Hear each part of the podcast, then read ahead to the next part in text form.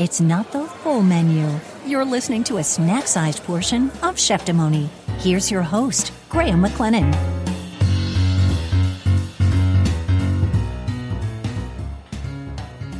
Welcome to Friday, and welcome back to the Chef Cheftimony podcast. I'm actually recording on a gray Thursday evening here in my hometown of Gibsons, British Columbia, where my wife and I are in the midst of some reasonably serious renovations. The, the good news is that the trades have been getting a lot done recently, and the less good news is that the house is quite torn apart right now, with the result that my usual workspace for podcasting and my usual recording space are let's just say unavailable. So this week I'm going to be doing a short snack sized episode, and I'm crossing fingers that I will be in a much better functioning workspace next week. All right, so what is up with the show? Well, first, if you're new here, Chef Cheftimony is a podcast about food, but but more than simply being about food, it's a show about stories, and those stories tend to focus on restaurant kitchens, on chefs, on chefs and their experiences, but also on stories from lawyers. And the reason for that is simply that I've done both of the jobs over the years, chef and lawyer, and so those are the groups of people that I know the best. Typically, we talk to chefs here on Cheftimony, but there are lots of lawyers with really interesting takes on the food scene. Many of them have direct experience in the culinary industry, so I try to bring you some of those interviews as well.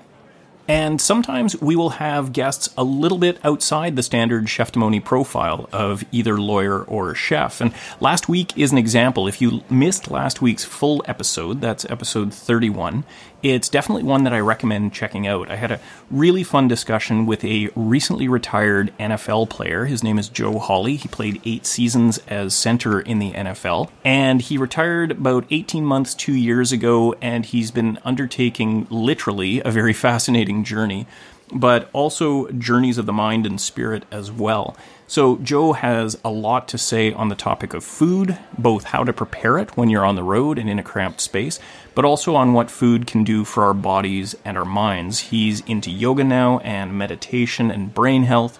Really interesting discussion. So, if you have not checked that one out yet, I highly recommend it. You can get it on cheftimony.com or wherever you find your podcasts.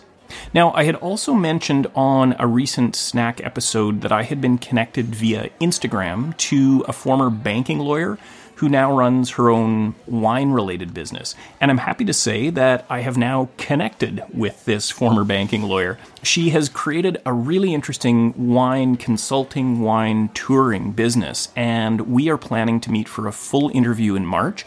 And I'm really excited to bring you that discussion. So stay tuned. It will be coming up in the not too distant future. And the next full episode of Cheftimony is actually on a related topic. It's going to be on fermentation. And I'm going to bring you two interviews as part of that episode. One is with Paul Haldane, and he is a chef and also an entrepreneur who has created a business called Coastal Cultures.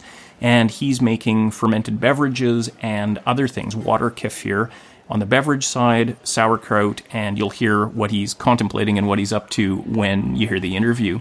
The other interview that will be part of the fermentation episode is with Nick Ferrer, also a Sunshine Coast op- entrepreneur, and Nick is one of the owners of Bricker's Cider in Sechelt.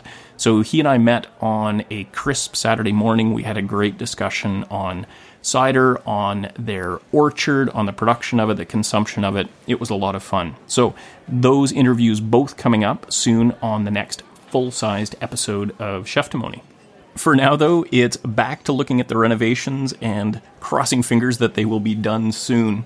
As always, I would love if you could leave a star rating for Cheftimony. You can do that on Apple Podcasts, formerly iTunes, and, and many of the other podcast directories. Doing that, or even better, leaving a written review for the show, does help other people to find Cheftimony, and I would really appreciate you doing either or both of those things. I also love to hear from you. It's often how I find some of the great guests for the show.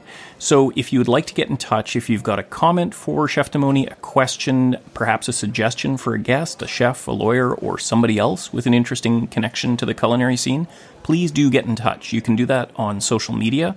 I'm most active on Instagram, but also on Twitter and LinkedIn and Facebook. So, any of those platforms, you'll be able to find me at Cheftimony, or just send me a good old fashioned email. You can send that to Graham, G R A H A M, at cheftimony.com. All right, that is going to do it for today's short snack sized episode.